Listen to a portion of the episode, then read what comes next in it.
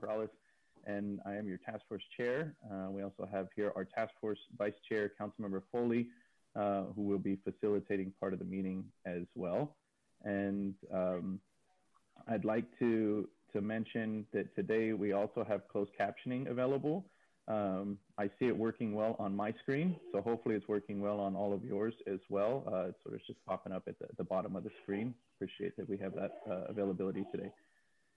And uh, before we get started in the meeting, I would like to take a few minutes to uh, remember people who have uh, perished in our streets since our last task force meeting on December 10th of 2020 uh, up until March 5th of this year. And I am going to read out the names of the five road traffic victims at the end of 2020. Uh, and Councilmember Foley will uh, read out the names of the five victims from the beginning of this year. So last year we had uh, a male motorist, an unnamed male bicyclist, a male pedestrian, Peyton May Osmond, Layla Marie Limos. And now I hand it over to Councilmember Foley.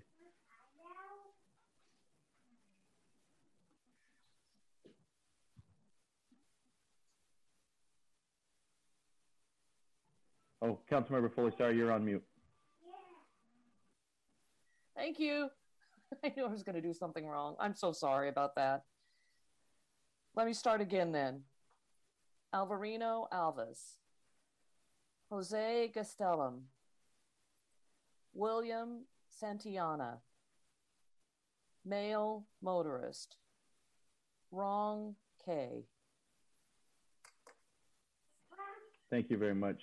Uh, and uh, I do think it's important that we uh, identify uh, the individuals that were actually here to to try and and, and prevent uh, any of these further victims um, with this task force uh, as we kick off each and every one of these meetings. So on September 25th of last year, we kicked off the first task force meeting to bring together stakeholders at the county, city, and community level to help guide our Vision Zero strategies to make our streets safer. Today's meeting is the third meeting of the task force. In particular, the task force is intended to do the following to provide quarterly traffic fatality and severe injury reports, quarterly traffic enforcement given to the top five causes of fatal and severe injuries, or KSIs, to bring together decision makers from city and county departments to leverage resources for a shared goal of reducing traffic fatalities, and to guide implementation of the Vision Zero Action Plan. Today, we welcome a new department to the Vision Zero Task Force, the County Emergency Services Agency known as EMS. It is where the county collects trauma hospital data. San Jose DOT has been working with Jackie Lowther, EMS Director Falco Shohin Weiss, Specialty Programs Nurse Coordinator Ashanti Corey, and Senior uh, the Senior uh, Epidemiologist. I'm sorry, I'm I, am uh, bad at pronouncing that word. And thank you all for your collaboration. Uh, the theme for today, the first, uh, our, our, first uh, task force meeting was a kickoff, and the second meeting's theme was outreach. The theme for today is data which we analyze to give us the insights that, the, uh, that inform the investments we make to help achieve Vision Zero. In the big picture, Vision Zero brings together crash data collected by law enforcement staff with public health data. Within the context of this task force, DOT is coordinating partners in initiatives to connect and act on these data insights. In San Jose, crash data is collected by the city police department and the county sheriff. Trauma hospital data is collected by Santa Clara County Emergency Medical Services and the county's medical examiner coroner's office performed studies on people who have died in traffic that determined whether they were experiencing homelessness. Today, we will discuss these bigger intersectional issues, homelessness, public health, and injury prevention as they relate to our streets and public space. As we link the data and analyze it in greater detail, we will better understand of which safety projects and strategic cross-department strate uh, strategic cross-departmental initiatives are the most impactful at reducing crashes severe and fatal injuries, and to inform enforcement, engagement, and education efforts. Safety impacts must be regularly studied through data analytics.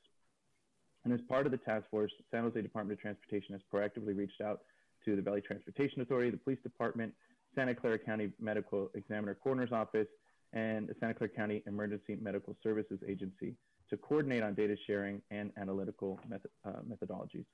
Today, we will hear from three of these four partners, the San Jose Police Department, Santa Clara County Medical Examiner Coroner's Office, and the Santa Clara County Emergency Medical Services Agency. And throughout today's meeting, I encourage you all to think about collaboration opportunities. There will be a task force member discussion twice, 15 minutes after reports and updates where we will hear about uh, the 2020 traffic fatality data and another 15 minutes after the data presentations that will be followed by uh, an open forum for the public to comment at the end of the meeting. Um, and now, uh, after that intro, um, I would like to uh, do a roll call of our members uh, from the task force that are present. I'll be calling out the department uh, uh, or organization name, and if the representative could identify themselves by their name and their title, uh, that would be appreciated. And um, we'll go forward. So uh, we'll start off with our um, we'll start off with our City of San Jose uh, Department of Transportation. We have uh, John Ristow. Thank you. Thank you, uh, Chair Peralez. I'm John Ristow, Director of Transportation. Thank you. And our uh, City of San Jose Police Department.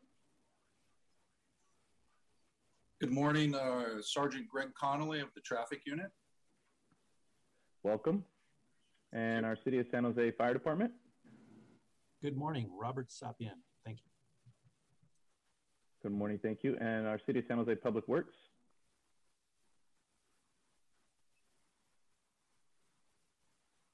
Michelle, you unmute.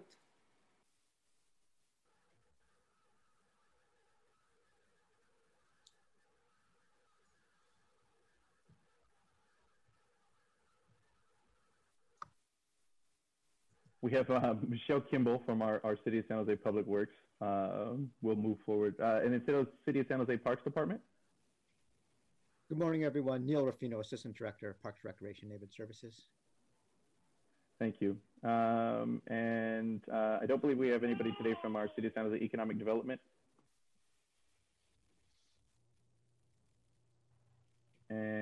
And uh, our City of San Jose Planning Department as well, not today, uh, but we do have somebody from our City of San Jose Housing Department.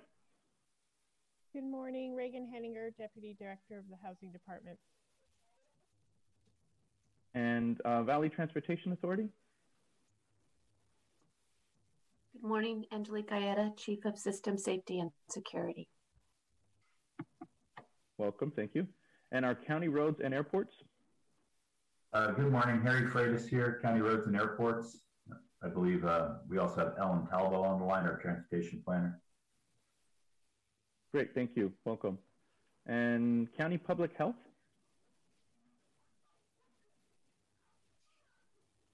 Don't believe we got an RSVP for today, um, so we'll pass. And our county emergency medical services. Uh, good morning. This is Jackie Lowther with the EMS director uh, for the Santa Clara County, and my team is here as well, Falco Genevieve and Ashanti Coy.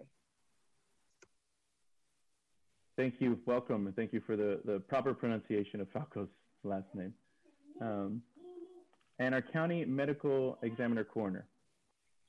Good morning, everyone. Dr. Jorden, Chief Medical Examiner for Santa Clara County. And I believe I also have my administrator on the line. Josefina, if you're on the line, could you introduce yourself? Yes, hi, good morning, everyone. This is Josefina Covarrubias from the Medical Examiner Coroner's Office. Welcome. Thank you. And our County Office of Education. Good morning, everyone. I'm Dr. Mary Ann Dewan, County Superintendent of Schools. Welcome. Thank you. And uh, Cal Walks. Good morning. Nikita Sinha, Walk San Jose Program Manager. Good morning. And uh, Silicon Valley Bike Coalition. Good morning, John Cordes for the Bicycle Coalition. Welcome. And then AARP. Uh, Fred Buzo for uh, AARP. All right, welcome. Thank you. Uh, thank you all for, for joining us this morning. Okay, and now we are going to uh, post our minutes from our December 10th meeting.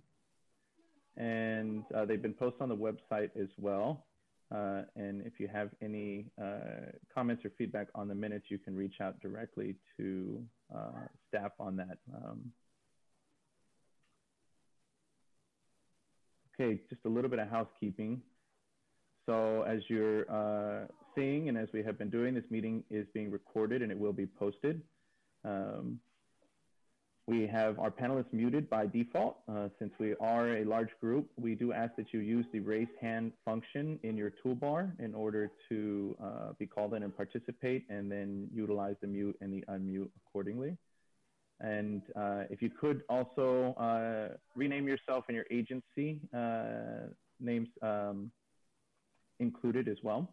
Uh, and attendees will have an opportunity to publicly comment on the open forum. This is due to the large number of panelists uh, and a limited amount of time that we have for today. Uh, and speaking time will be limited. We do uh, our very best to stay within the prescribed times of our agenda so that everybody can participate. Uh, an open forum at the end of the meeting, um, or open forum will be at the end of the meeting. And if you intend to speak during today's uh, open forum, please raise your hand or press the star nine if you're calling on our phone. Uh, and if you'd like to do that uh, now, that way we can get a sense of how many people would like to participate in open forum, uh, and you'll just be in the queue. Okay, thank you. And now we'll move on through our agenda here. And for um, agenda item number two is our reports and updates. And Jesse uh, Mintz-Roth uh, from our Department of Transportation will give us uh, some updates on the Vision, Vision Zero key metrics, updates on the Vision Zero action plan, priority action areas uh, will follow, and uh, presented by uh, Jesse Mintz-Roth, uh, as well as Sergeant Greg Connolly from the San Jose Police Department. And for our task force members, please feel free to ask questions during the presentation after each item.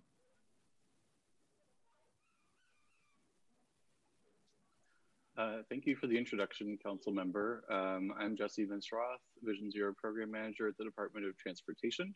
Thank you everyone for joining today. Um, I will begin this presentation by talking about our 2020 Vision Zero traffic fatality and severe injury and all injury data. Um, I want to begin by thanking uh, Councilmember Peralez for his introduction member that talks about you know people by their name.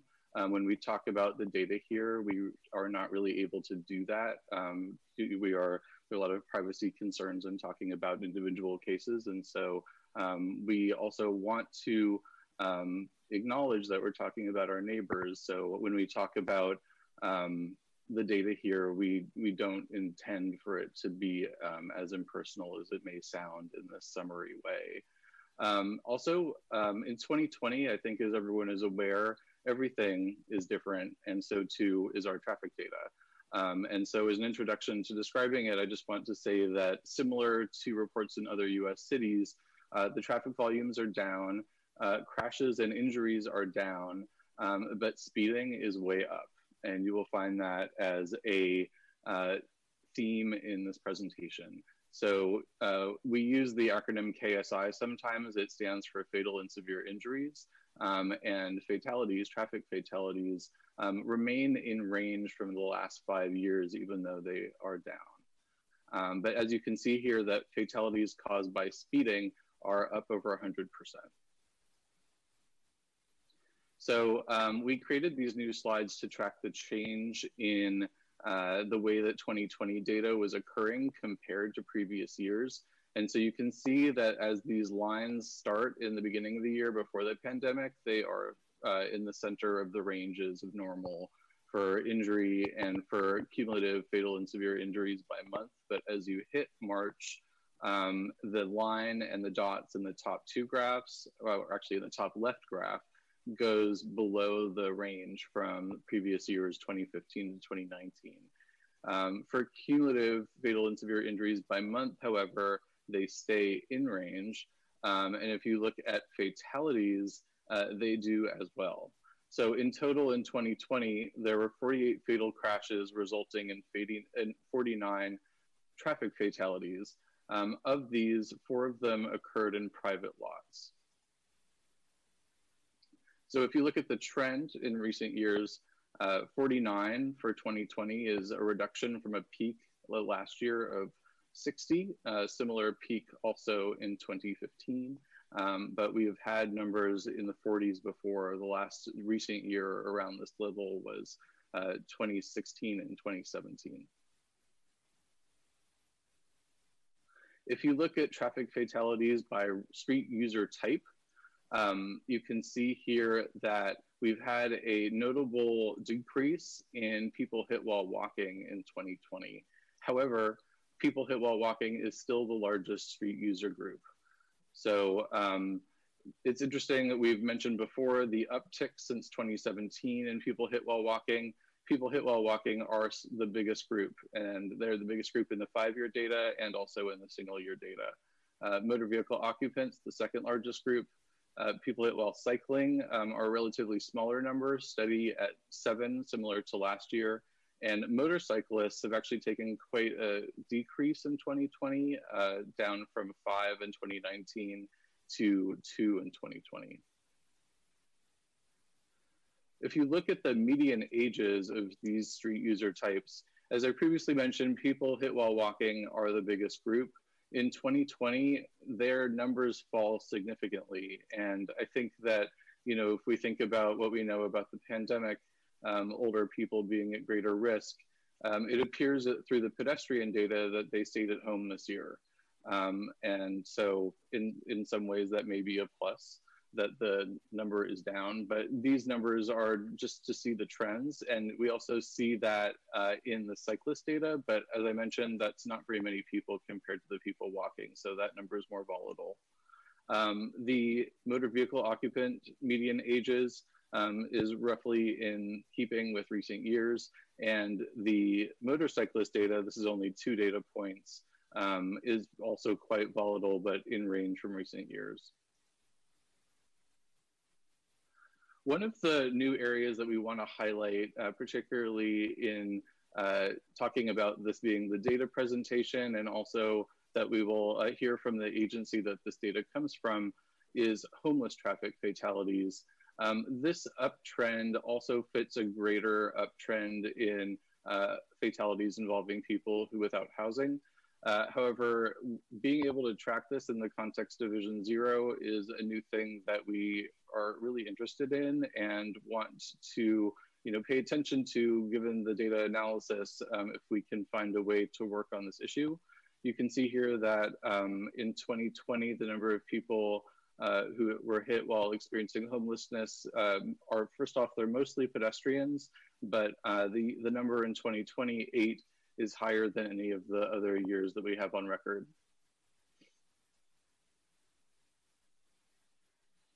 These um, are a list of the fatalities that have happened since our last task force meeting um, and so you can see at the end of 2020, we have two starred cases. Those are both minors and they both occurred on private property. Um, we also have in 2021 um, a number of speeding related crashes and um, all of the drivers in those are interestingly male. So um, to continue on the speeding theme, um, we wanted to talk a, bit, a little bit more about the top known factors contributing to fatal and severe injuries. Specifically, if we look at the police data um, to see what the known causes, that first off, there when we read crash reports, there are often many causes, but the police department picks a top one. Um, and so speeding um, was already the top known factor, but when we update the data for 2020, it's even more prevalent. So speeding, the number one, um, is almost three times as large as red light running, the number two. Um, and so when the police department presents later, we want to be able to focus more on these two behaviors. Um, additionally, you can see um, that if you look at the year by year data for speedy, speeding as primary factor, Um, there were 13 fatalities out of 49 this year. Um, that is more than double the amount that we had last year. And of course, as a percentage, that also means that we have 27% of all fatalities in 2020 caused by speeding. In these next few slides, I'll be talking about our progress on the six priority areas of the Vision Zero Action Plan.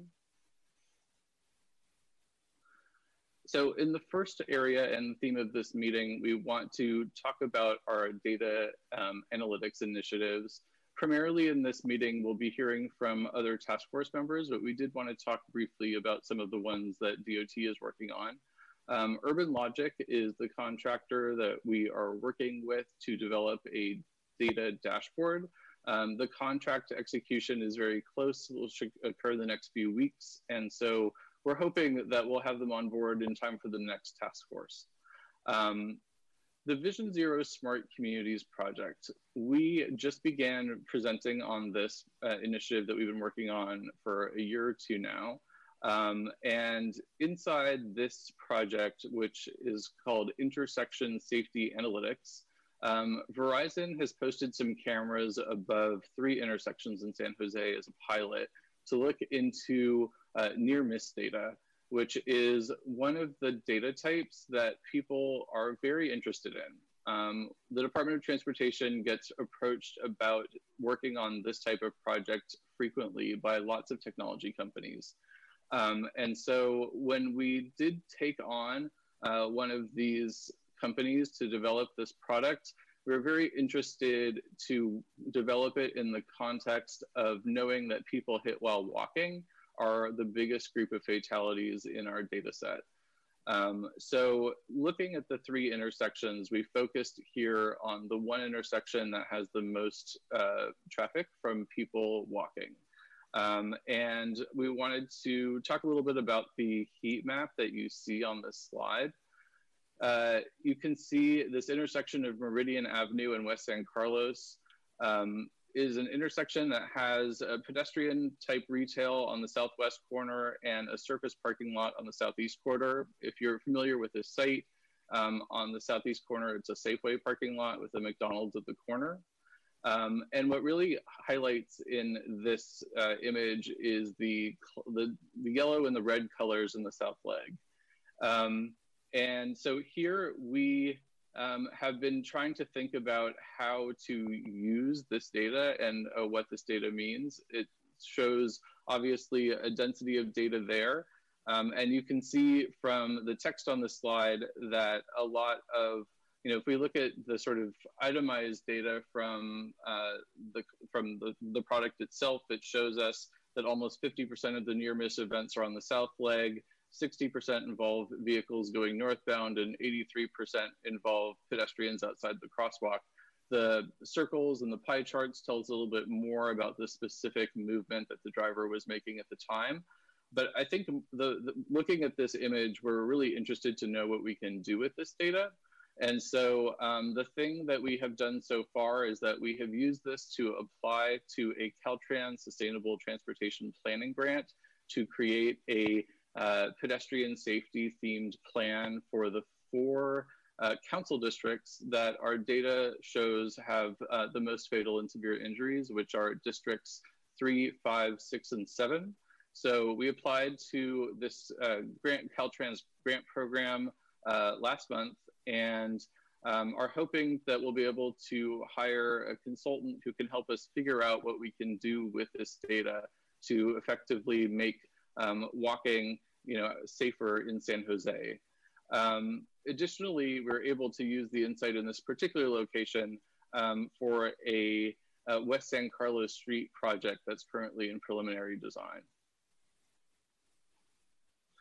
The second item of the priority action plan is to form a Vision Zero task force. So obviously we're here um, and we're at the third meeting. The theme is data. The next one will be Friday, June 4th, and the theme of that one will be outreach. Um, and now I will uh, hand the mic over to Sergeant Greg Connolly from the police department to talk about traffic enforcement. Good morning, everybody. Sergeant Greg Connolly of the San Jose Police Department Traffic Enforcement Unit. Uh, glad to be here with Vision Zero.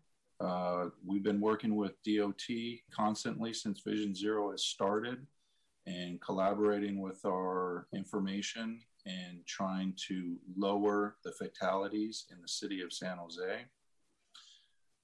An enforcement activity update here, uh, quarter one, quarter two, quarter three, and quarter four. You can see the volume of citations that are written only by the traffic enforcement unit.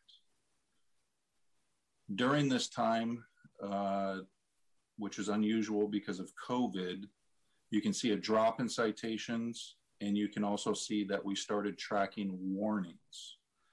Because of the precautions of contacts, uh, close proximity of people, until we got more information on COVID, citations dropped, warnings went up for the protection of officers. As more information came out uh, about uh, the virus, officers had protection gear, became more comfortable with contacts, and you could see the citations rise and warnings lower a little bit. And then also in there, we have to take into consideration less volume of vehicles on the roadway during COVID because everybody was shelter in place. And as Jesse talked about, speeding was a main factor and it did rise. Well, with less traffic on the roadways, people have a tendency to have a free for all and they go very fast because there's no traffic out there. Uh, the other thing was not only do we do enforcement for traffic in the traffic unit, we also had to take care of special operations and events, which were marches and protests and some of the things that were happening around City Hall. And that takes away from the hours that the traffic enforcement unit can actually go out and write citations. So you see some variations there. And you can see the, the lower one compared to last year with quarter one, quarter two, quarter three, and quarter four with the amount of only citations because we did not track warnings at that uh, in 2019. But we were trying to get a handle on what our officers are doing. Are they actually warning people? Are they stopping people? And uh, with this data here, you also have to understand the science behind it. If an officer pulls, a traffic officer pulls somebody over and is talking to that individual, the frame of mind for the 50 or 100 people that are passing by that traffic stop, the thought is the police are citing people and uh, they're enforcing the traffic law. So it does have a deterrence, whether it's a citation or a warning, just having the psychological effect of people seeing a person being pulled over. Project updates. Uh, we have a very old eCite system. An eCite system is basically an electronic uh, citation system that mainly only the traffic enforcement unit used. Its properties are becoming outdated, and we are now looking for newer software programs and are in the process of purchasing, hopefully purchasing another one that can keep up with the analytics and the data that we need to uh, report back to Vision Zero and Department of Transportation.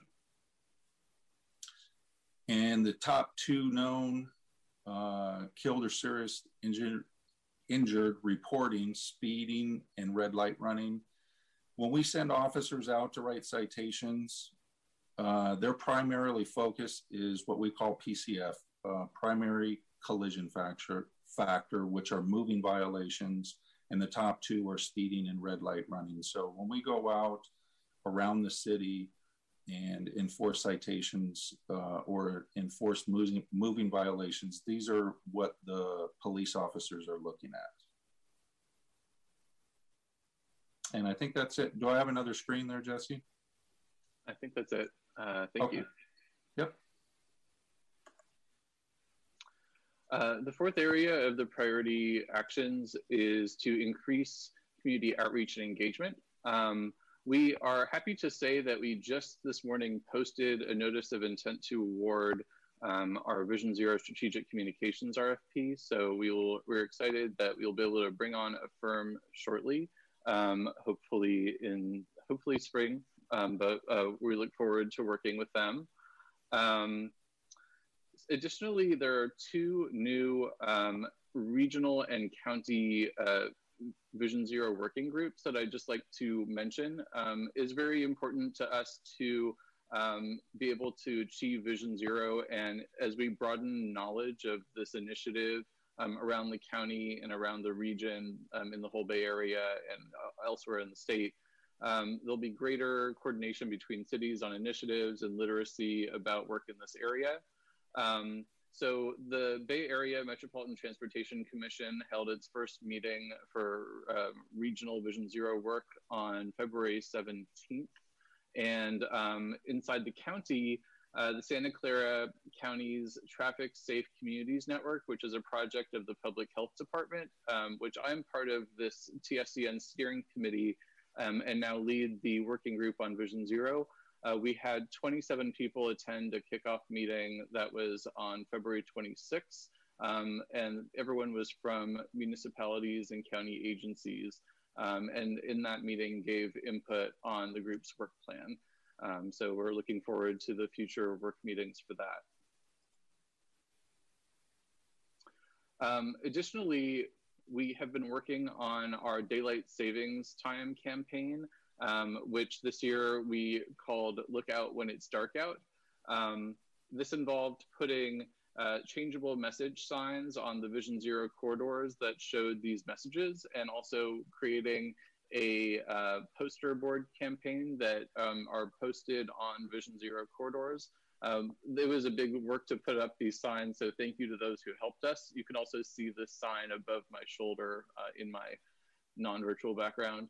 Um, so um, it's nice to have done that campaign and also to have coordinated with the police department on enforcement on these uh, locations and also to have coordinated with county roads and airports to include the two county expressways that are part of the Vision Zero corridors. Uh, the fifth area is quick build data-driven safety improvements. Um, our group that we recently started in April um, is doing a lot of work. Um, and you can see an outreach poster here for Center Road, uh, where work is uh, underway now, um, as is uh, Fruitdale, also a spring project, Story Road, a winter project, Hillsdale, a winter project, and going into the beginning of next year, Branham Lane. Um, we also have applied for TFCA grants, Transportation Fund for Clean Air from the county for uh, Hillsdale and received that, and also just are now applying for a grant for Branham Lane from that same program. Uh, the last area is to prioritize resources on high KSI corridors and districts. As you saw in the last slide, all of that work is on the high KSI corridors, but the grant application that I mentioned um, on the slide about the near miss technology, we want to also focus on the uh, high KSI districts, the areas that are not on the corridors. And so the, uh, the grant that we applied for with California Walks as our co-applicant um, is tentatively called Walk Safe San Jose and is in districts three, five, six, and seven. We uh, received lots of letters of support for uh, that application. And we also applied for another project on King Road, which is in districts three, five, seven, and eight. Um, additionally, we want to mention our citywide collision review project, which is underway now. Um, in this project, we look through all of the data, uh, crash data and other types of data in recent years um, to, well, actually, I should say, particularly collision data, um, to review uh, uh, locations where we can make improvements uh, we'd like to do at these locations holistic reviews and make safety enhancements. Um, this is typically a multi-month, if not year-long project that involves a lot of our uh, engineering staff. So uh, we're excited to begin that big project now. And so I'm going to hand the uh, mic back over to Councilmember Peralez. Thank you very much um, uh, to Sergeant Conley uh, and Jesse for those presentations. We are now going to open it up for questions uh, on the presentations that we've just seen. And um, and I know I, I got one coming in. I don't know if, uh, and if you wanted to raise your hand for any of the participants, um, we'll start with uh, Nikita. Um, thank you, Councilmember. I had two quick questions about the data. Um, one, um, I, I, recall reading about a fair number of um, solo vehicle crashes that led to fatalities. Is that something that has increased from past years, um, or is that data available? Um, yes, there are a fair, there are a large number. Uh, interestingly, there's a large number in 2019 as well. So um, the number overall, I believe, is uh, 11 or 12, similar to last year. Um, so I, I, would say that yes, that is true, and yes, it's also similar to last year. Okay, and then thank you. And then my other question was, is there age data available for not just the fatalities but also severe injuries as well? Uh, I think it is definitely noteworthy that the median age has dropped for pedestrian fatalities, but um, I also want to recognize that uh, an injury for an older adult is much more, uh, potentially much more significant um, than other ages, and, and I want to hear if there's any um, data on, on the age range of all KSI. That is a analysis that we can do. Um, I think that, you know, one of the things about doing the analysis is, you know, we, we put together these data analysis to make this presentation, but um, we also have another presentation coming to the Transportation Environment Committee, and there are more analyses that we could potentially do for that presentation, which is in early May. Thank you. All right, thank you. Uh, and then next up is Anath Prasad.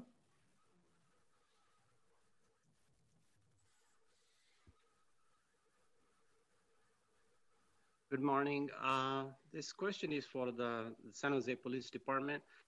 I'd like to find out uh, what their schedule is for the software upgrade uh, to their system, because we've been waiting to get the, the collision records directly into Crossroads system. We have a county-wide collision database system. Would like to get that. Uh, I think we've been waiting for upgrade uh, to the software. Uh, if I would, I would like to know when that is scheduled so that we can plan accordingly.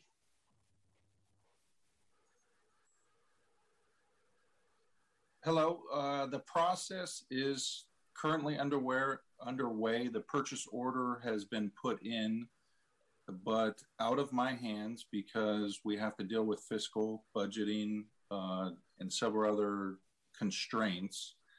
I cannot give you a straight answer when we will get it, but uh, the purchase order is in, has been in for quite a while, and we're just waiting on purchasing and other paperwork to go through. I would also add that I believe the Department of Transportation is working with um, the I to say the VTA uh, work. Uh, so Lily, who is um, on this call, maybe able to speak to this in more detail, but she has been working to get the data uh, into Crossroads, and I believe we're waiting to hear about uh, whether it's been ingested yet. That's correct. Um, Jesse, I think uh, staff is very uh, familiar with that process, so we are working to get the current data into um, the crossroad system, but not a direct link between police departments, um, uh, eCite system and crossroads. Thank you. And, um, and this is good information for Councilmember Foley and myself, areas where we may be able to help, especially as Sergeant Conley pointed out that, um, you know, it may be just stalled in, in the process and, and could be just simply a, a prioritization of funding uh, of a question. But that's something where we can we can help to see if we can't urge along, and then maybe Sergeant Conley, you can provide us um, updates on this as as we go through subsequent uh, meetings. So I appreciate that. Okay, uh, and was that all for you, Anna? Yes, thank you. Um, and then uh, Angelique Gaeta? Thank you. So I just had a, a question for follow-up um, for Jesse when you were talking about the um, intersection of Meridian and San Carlos, because it has, hadn't come up in our discussions yet, and it just kind of came to mind when you were talking about it, because I'm actually pretty familiar with that location. I visit there frequently in the middle of the middle of the night when I need medication for for my kids. But one of the things that I noticed is that there is a higher number of unhoused in that area, typically younger folks. Um, and it would be interesting to, to see um, what the numbers are for that particular group that are being struck. Um, if there's if there's specialized outreach, I know we've got the county on the line, and they do um, obviously have programs for the unhoused. And um, if we could explore that as potentially a special type of, of community outreach and education um, to address. Again, I don't know what the numbers are and how they might be included in the uh, number of fatalities or pedestrians being struck, but it might be worth something to look at.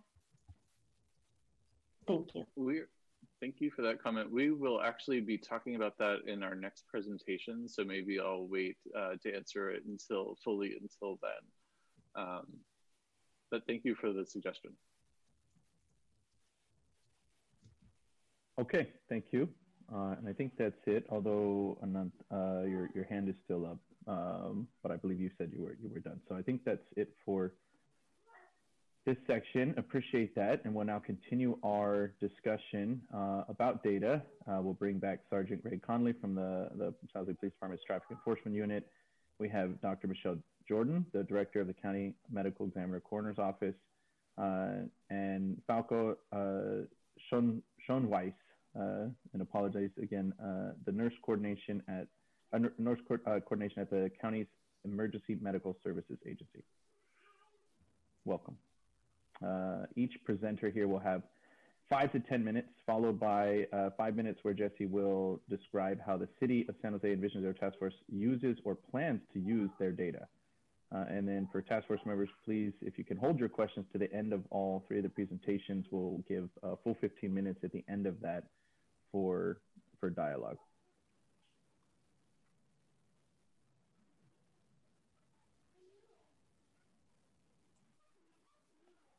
Hello again, Sergeant Greg Connolly, the San Jose Police Department Traffic Enforcement Unit. Uh, just to give you a breakdown of the police department in itself, how we handle crashes and citations. We have a patrol division, which is typically the officers you see in cars driving around the city. They are, at an average, they're staffed with 80 officers uh, per shift, and we have three shifts. We have a day shift, a swing shift, and a midnight shift. Those are the officers that will go out and respond to crashes, collisions, uh, fatalities, uh, minor collisions, and they're the ones that write the reports. The traffic invest, the traffic enforcement unit, its primarily purpose is to write traffic citations uh, and enforce the rules of the roadway. When we get those traffic uh, reports, which we call triple nickels, uh, they are sent to our records division and they input them to our system. And I have two officers inside my office that go through every single traffic report that is given to the police department and takes data from those. Uh, and we call it a hand check. So our process is very time consuming. He has to look at every report and go through every box and capture that data. With that data, we send it over to the Department of Transportation and we also send it to the state, which we call SWITRS. DOT analyzes the data and creates creates maps. Uh, in their heat source maps, kind of like what we saw in prior in this uh, presentation, and uh, the hotter it is, the redder it is, uh, the more accidents and collisions are in that area. Now, we also do that as a police department with our information. So it's not solely on the Department of Transportation. We have a crime analysis unit that takes all the calls for service that are related to traffic collisions um, and we capture that data. And then they also give us heat source maps to my unit. And that's how we send out officers uh, to areas when we deploy them to different areas of the city. And as I said before, um, not only is the traffic enforcement unit uh, tasked with writing citations and enforcing the primary collision factors, we're also tasked with marches, parades, um, protests, and that takes away from the officer's time writing citations. Last year, I, I had a different number for everybody. Uh, I'm glad to say our staff is up to 11. There's 15 in the office, that's including a lieutenant and two sergeants. And uh, I have two that work for me, which, the, which is the special events team. And then we have 11 enforcement officers on motorcycles. Now, when we write the citations or we send officers out, we work a four day week, 10 hours a day, and we split the officers up into four divisions. We have Foothill Division, Central Division, Western Division, and Southern Division. With those heat map source maps in the, the intersections, that's where we send the officers out to work those areas. Now, with collaboration with the Department of Transportation and Vision Zero, they have corridors that they come up with that are Vision Zero corridors. If those areas are in the same area of our heat maps, uh, we send the officers to the Vision Zero corridors and say, work these areas and write citations there. We also work with the Department of Transportation with um, uh, we called it fight the spike uh, know when the darkness is there so when the time change came they did their campaigns and we saw the the slides with uh, the trailers out there giving notice slow down um, and then we saw the banners as well. What we've been doing is we've been allowing those banners and those campaigns to go let people get the information see the information. And then we've been sending officers out to those areas uh, when the time change happens to enforce that. We don't want to do it all at the same time. We want to give an education process uh, let people give people a chance to slow down or follow the warnings and then go out there and enforce them we track our citations by an eCite system, like I said earlier. Um, patrol officers that are driving around in the patrol cars in their districts, they still use paper citations, and there is no tracking of that. Uh, we just don't have enough manpower to do that, and that's why we're looking for a software program and it's going to get thrown out to the whole police department so we'll be able to track all the statistics of all citations and officers that are writing citations um, and like i said that is in the process uh, and hopefully we get that very soon. And i think i covered about everything. Uh, the enforcement honestly, with the, the county expressways uh, and other facilities, traffic officers, they work in San Jose, and it doesn't matter if it's uh, sheriff's department jurisdiction, uh, county road, they have a blanket to, to cite anybody for moving violations and, and stop people. Uh, where that county and different districts come into play is basically on investigations, which will come down to uh, traffic collisions. And then, is that it for me, Jesse? That's the only slide? Yes, thanks. All right. So to uh, just follow up on the way that the data then comes to the Department of Transportation, uh, here at the Department of Transportation, we have a full-time staff who uh, takes the reports and reads them and codes them and puts them into our database. And that database, which is um, you know a large access database hosted Salesforce um, on the cloud, um, allows us to uh, do the more sophisticated analyses um, such as the Power BI crash map, a crash and injury map that's available to the public on visionzerosj.org, and also our forthcoming uh, data platform, uh, which will be uh, run by UrbanLogiq when they come on board. Um, in terms of our enforcement activity work with the police department, uh, we're able to increasingly have these types of focused enforcement on um, Vision Zero corridors, such as the Daylight Savings Time campaign, um, which last year we called Fight the Spike, and this year we called Look Out When It's Dark Out. Um, so we're also uh, trying to focus more on the uh, top factors contributing to fatal and severe injuries, uh, speeding and red light running. Um, there are some complications now with reporting that that enforcement work back to us um, because you know the the uh, system that's old at the police department that they're trying to replace. Um, so now I'm going to move on to our next speaker, um, who is uh, from the the chief medical uh, examiner coroner, um, Dr. Jorden. Good morning, everyone. Can everyone hear me okay? Excellent. Um, Jesse, I am just going to test my slides real quick. It doesn't look like I can advance. Hang on. That's weird. Give, give it a few more uh, ups and downs and lefts and rights. It seems to take a second.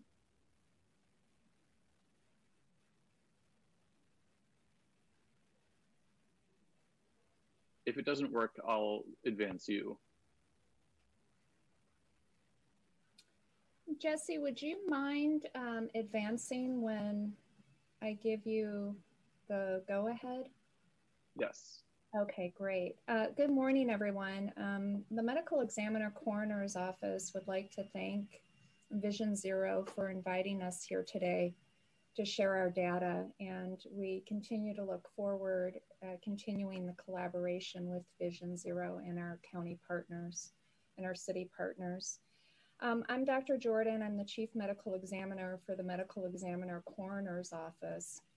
And I would like to provide you a, um, some data on our retrospective study that we performed uh, back in 2017. And then I would like to end the presentation with uh, data that I would like to share for 2017, 2018, 2019, and uh, 2020. So uh, the first thing I think we need to ask ourselves is why did the medical examiner coroner's office perform this study? Well, back in 2016, I noticed that there was a large increase in the number of homeless deaths compared with prior years. And that observation prompted this retrospective study, which was a really in depth analysis of all the homeless deaths that we had in Santa Clara County. So we decided to look at five years of data to document and verify the number of deaths that we were seeing affecting the homeless community and determine any patterns or trends among them. Uh, Jesse, if you could advance the slide, please. So we reviewed all homeless deaths from 2011 to 2016. Each year was analyzed separately for the variables, as you can see listed here on the screen. And then the yearly data was compiled to demonstrate trends during the study period. Each case was reviewed by me as the chief medical examiner, as well as our chief investigator and student intern. Our office tracks homeless deaths through our software program that provides a checkbox for cases involving homeless decedents after the cases are reviewed. Using the software allows us to easily compile the cases where homelessness is suspected for additional review against the definition outlined in our study, which will be the next slide. It was hoped that these data and trends will inform policy discussion help identify service gaps for this vulnerable growing population. Uh, next slide, please. So, homelessness uh, that we found early on is not very well defined and can be quite variable. So, the Santa Clara County Medical Examiner Coroner's Office determines homelessness during the investigative process by interviewing families and friends and evaluating the circumstances surrounding the death. Therefore, a classification of homeless homelessness will be assigned by this office if the death occurred in an environment to suggest homelessness, such as a homeless encampment, or the decedent was known to be homeless based on our interviews, and or a public records search does not identify a valid living address. So I just want to emphasize that what you have displayed on the screen is our definition of homelessness.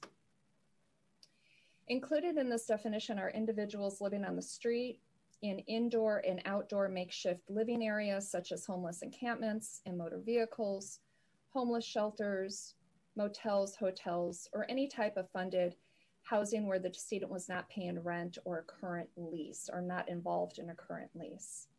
Next slide, please. So what you see depicted here is that between 2011 and 2016, there were a total of 476 homeless deaths in Santa Clara County. There were 50 homeless deaths in 2011, followed by 62 in 2012, 78 in 2013, 69 in 2014, 85 in 2015, and 132 in 2016 the number of homeless deaths increased by 164% from 2011 to 2016. The point in time homeless census and survey that was conducted in Santa Clara County back in January of 2017 found an increase in the homeless population by 13% since 2015. And this is consistent with the increase that we found in our study, therefore verifying the number of deaths that we were reporting. Next slide, please. During these six years of data, 83% of all homeless decedents were male, with only 17% being female. Next slide, please. Caucasian was the most widely represented ethnic group at 58%, followed by Hispanic, and is representative of the ethnic demographics that we have in our county. Next slide, please. The average ages at death were compiled for each year, as you can see here on the slide, and demonstrate a trend towards an older average age.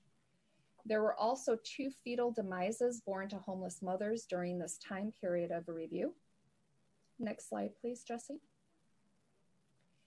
The location of death. Um, so the purpose of determining location of death is to provide the number of individuals dying in places where they lived and where personal belongings were found such as homeless encampments and motor vehicles, versus those dying in hospitals and care facilities, as depicted in the middle of this particular graph.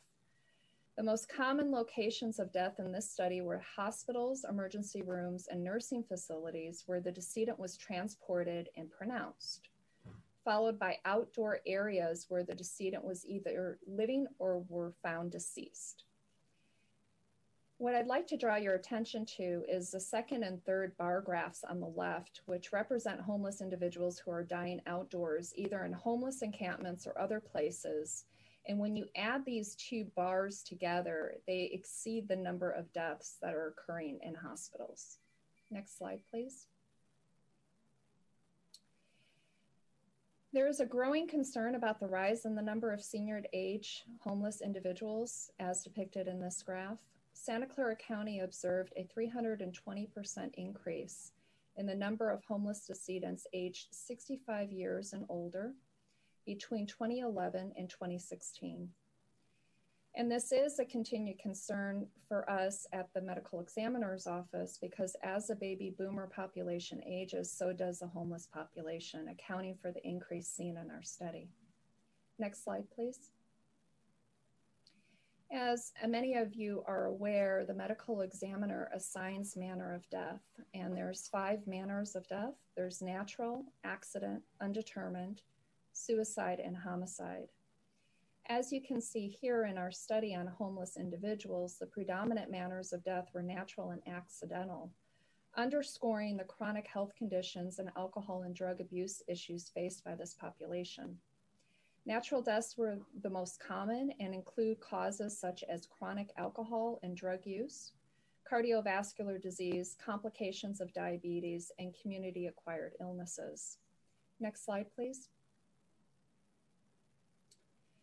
As demonstrated in this graph, there was an equal distribution of deaths in each season of the year, and we attributed this uh, to be explained by the temperate weather in the Bay Area and the overall safety of this area compared to other locations in the state and country. Next slide, please. As part of our study, we also um, did a focus on vehicle accidents. Between 2015 and 2016, as depicted in the graph, the number of vehicle accidents as cause of death increased by 44.4%, according to our calculations. These were predominantly pedestrian fatalities, with many of these deaths occurring at night, with the decedents typically wearing dark clothing and not walking within marked crosswalks. Another thing to note with our study is that the majority of the individuals involved in these accidents also tested positive for drugs and alcohol at the time of the incident. While motor vehicle fatalities account for a small number of the deaths seen in our study, it is still important for drivers to be hyper vigilant towards this population. Next slide, please. And this slide just depicts that drugs and alcohol were observed in these motor vehicle fatalities. Next slide, please. The use of drugs and alcohol remained consistently high each year, and of the 476 deaths, we recorded 121 deaths that were directly attributed to drugs and or alcohol, or a combination thereof. Many individuals were chronic alcoholics dying from complications of alcoholism and combined drugs and alcohol. The most commonly found drugs at toxicology, as depicted in this graph, were alcohol and methamphetamine, which coincides with the drug of choice for Northern California in general, and that's referring to the methamphetamine. Next slide, please. We also looked at mental illness, and we found that the number of decedents with a mental illness listed was listed as a significant part of their medical history remained relatively constant. However, the most common types of illnesses varied by the year. These illnesses uh, range from bipolar disorder, schizophrenia, and depression. Mental illness was captured more frequently starting in 2016. Next slide, please. Uh, for the study, we also looked at any type of recent stressors prior to death. So, of the 476 case files that were reviewed for any stressors that occurred hours to days prior to death, we thought that this was important to take a look at. These events were categorized based on notations in our investigative reports and included emotional stressors, which are indicated in the blue, medical stressors indicated in purple, physical and verbal altercations prior to death indicated in green, and interactions with law enforcement indicated in black. The most common type of stressor was medical, indicating that a portion of the homeless decedents have underlying medical conditions and may or may not be receiving consistent medical attention.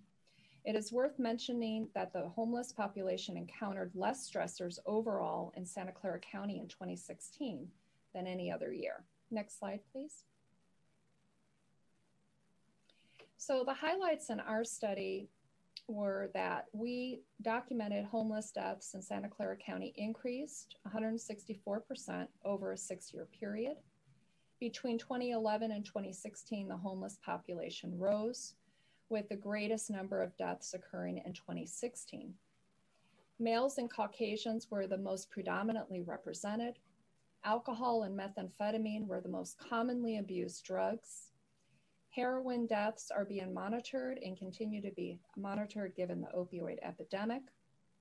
The number of deaths of individuals 65 years and older has risen and is expected to rise given the aging baby boomer population. A significant percentage of the homeless are continuing to die in homeless encampments and on the streets. Next slide, please.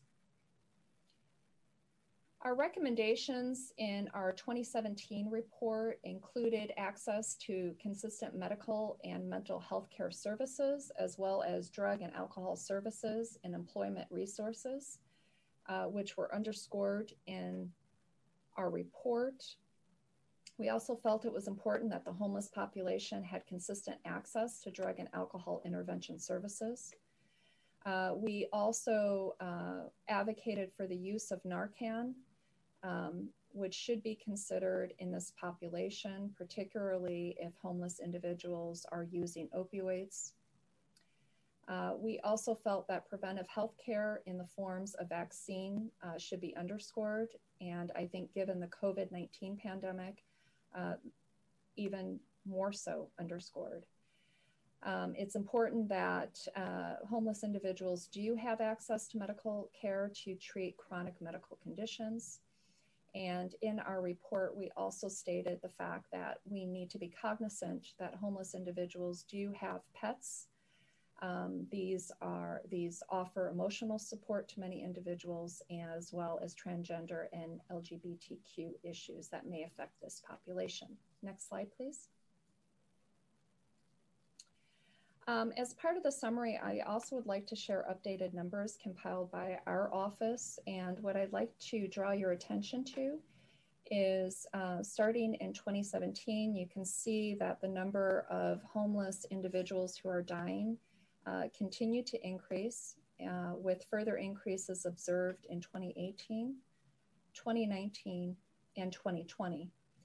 At the end of 2020, the medical examiner coroner's office recorded a record high of 206 homeless individuals that have died. Next slide, please. Um, I know this is a busy slide, but what I'd like um, you to pay attention to are the accidental deaths as well as the natural deaths. Um, as seen on the slide, the number of homeless deaths continue to rise, as we've seen. In terms of the circumstances of death, starting in 2018, the medical examiner noticed that the number of accidental deaths were surpassing the number of natural deaths compared to prior years and continues to be observed. Next slide, please. We have seen an increase in drug overdoses as well as motor vehicle collisions. Um, what I'd like to draw your attention to are the last three categories um, at the end of the slide.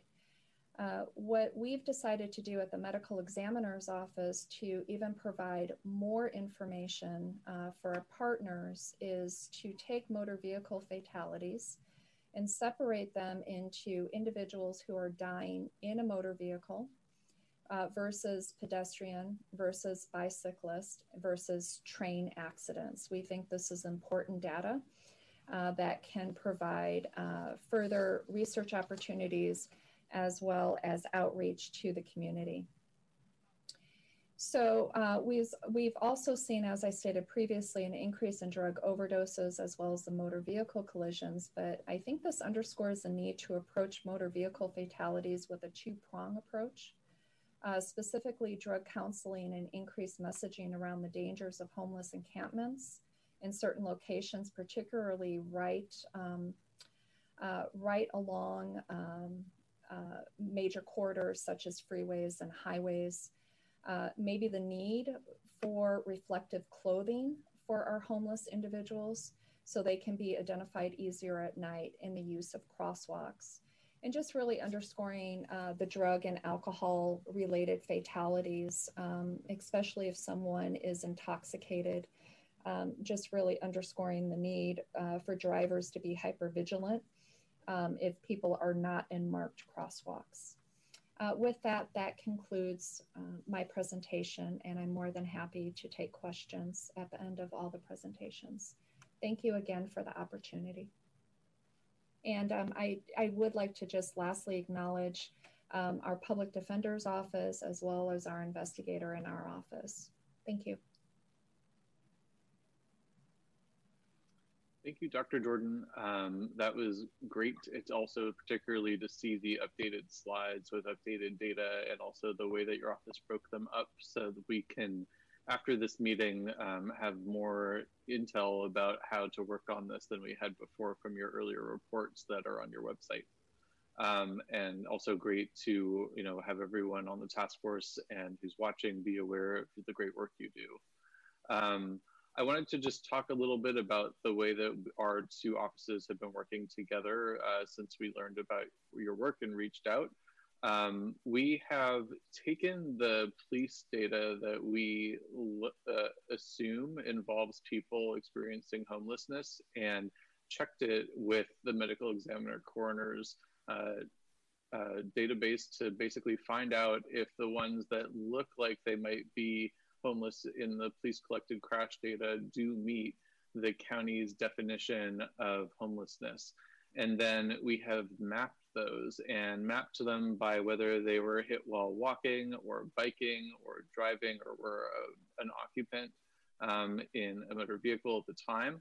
And so we find that looking at the data from 2015 to 2020, um, specifically within the city of San Jose, whereas the data that the uh, medical examiner coroner presented on was countywide. Um, specifically within the city of San Jose, um, most people are in this category are hit while walking. And uh, the, the district with the most dots that you see on the screen is District 7, but uh, there's also a large number in District 3 and District 5. Um, and so when we first did this research and first began working with the medical examiner coroner, we applied for a grant to create an outreach campaign, which um, actually feels like it follows uh, Angelique's comment in the last uh, task force member segment discussion, um, because we're interested to find out um, if any other city has done this before, um, and also if we were going to create a campaign like this, what it would look like. And so um, I spoke to uh, the lived experience board of um, one of the uh, organizations here in San Jose uh, to see if they thought this would be a, a good idea to pursue. And um, the lived experience board of formerly homeless people was supportive. Um, we also uh, I reached out to basically strategic communications consultants to think about how to distribute a campaign like this and they were interested in oh one second didn't mean to advance that slide but um, they were interested in um, in the idea of working with one of our local um, organizations that already works with the homeless population here in San Jose. And so uh, last year we applied for a grant, but we did not end up receiving the grant. And so uh, we're interested in continuing to develop this possible idea. Um, obviously, we realize that there are a lot of um, challenges in the life of someone who's homeless. So, it, you know, we would like to uh, discuss it out a little bit more in the task force member uh, discussion that follows these presentations and also the open forum. Um, so I'm going to move on now to uh, Falco Schoeneweiss, who is from the Emergency Medical Services Agency. Good morning, everybody. Falco Schoeneweiss, nurse coordinator for the specialty programs on behalf of Santa Clara County EMS Agency. Thank you for having us here. And there, okay, looks like I can advance. Um, so here at the office, uh, we're staff of 21. Uh, we have Jackie Lowther, EMS director, and uh, Kenneth Miller, the EMS medical director. Uh, we have myself, the uh, nurse coordinator. We have Shanti, the senior epidemiologist. Uh, we have a staff of 10 EMS specialists, two extra help, and five admin staff. Um, so when I, am saying uh, specialty programs, um, so we're the local EMS authority for Santa Clara County, and for the specialty programs, uh, we have three trauma centers, one burn center, eight STEMI receiving centers that would be uh, where a patient would be treated, or the, these are centers that are specialized to treating heart attacks. Uh, 10 primary stroke centers, four comprehensive stroke centers, and at this point in time, an unknown amount of pediatric receiving centers because we're currently in the process of establishing EMS for children. Uh, so this is uh, soon to come.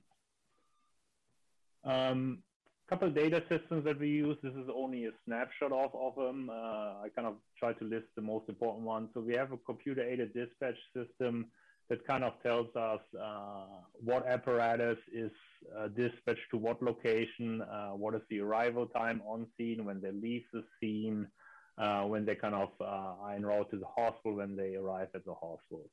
Uh, we have a system that's called EMResource that tells us hospital status. They're open to receive 911 ambulances. They're open for trauma. They're open to receive STEMI patients, a patient that experienced a heart attack, or they're open to uh, receive a stroke uh, patient.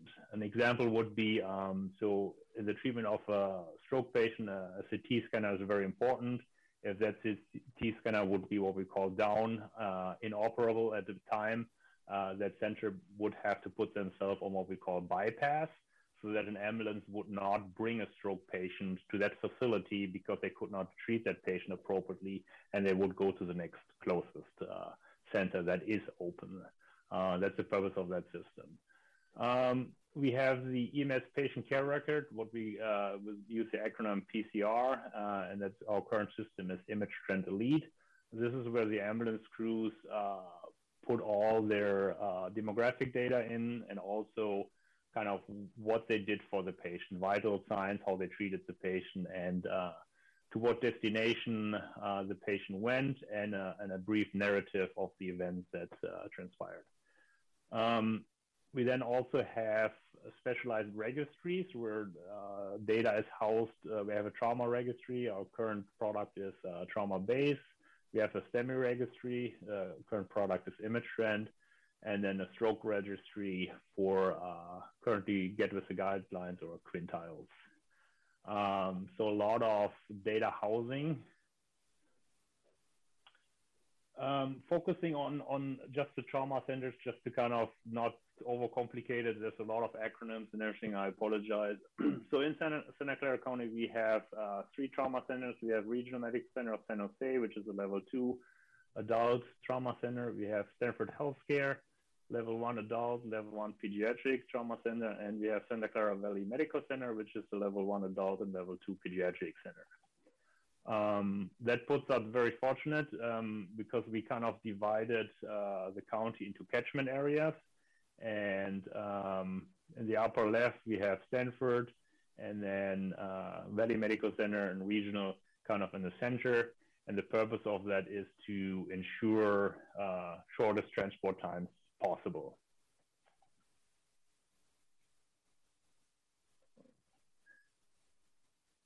Um, so I want to talk a little bit about the flow of trauma data.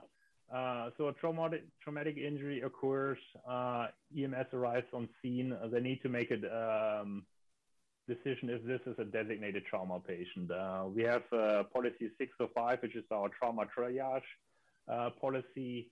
Um, there's certain criteria we have. Um, physiological criteria if the blood pressure would be very low. We have anatomical criteria if you would have a penetrating wound to the chest. Um, we also have mechanism of injury criteria if uh, motor vehicle collision would exceed 40 miles per hour of impact speed. These are all criteria where the patient would have to go to a designated, the closest designated trauma center. Um, if the patient does not meet this uh, criteria, he, uh, they can go to the closest 911 receiving center. Um, so in the case that uh, the patient would not meet these criteria, uh, the ambulance crew would go to the closest 911 receiving center. They still kind of write uh, an EMS patient care record, and the flow of data in regards to trauma pretty much ends there. Um, if that patient would meet uh, designated trauma uh, criteria and the patient would go to the closest uh, trauma center. Uh, same process while en route electronically on a tablet, they uh, already start um, the patient care record. Um, we kind of uh, want them to post very often, so at least the hospital has at least the minimum data set already available, and then finish that patient care record uh, timely as possible after the call is uh, concluded. Of course, patient care always comes first, uh, but we would like them to capture a little bit data and already transmit that to the hospital. So in the trauma center, um, every trauma center has a trauma center registry, and they also have uh, registrars, and they kind of uh, take certain data elements from the patient care records that the ambulance crew wrote, and also from the hospital documentation. So there's vital signs, mode of arrival, uh, what was injured. Uh, goes into uh, very great detail. It's called ICD-10 codes. Um, every injury is being, being coded. Um, and what has been uh, done to the patient, how has the patient been treated, and the disposition of the patient. Um, so from that, they submit monthly to our uh, server, the Santa Clara County Trauma Registry, and from there so we can we can run reports out of this and the trauma centers can run reports themselves as well. Um, so an example for data is our uh, trauma care system quality improvement committee. Um, so they kind of um, look at ideas how trauma care in the county can improve. Um, all three trauma centers are standing members of this committee.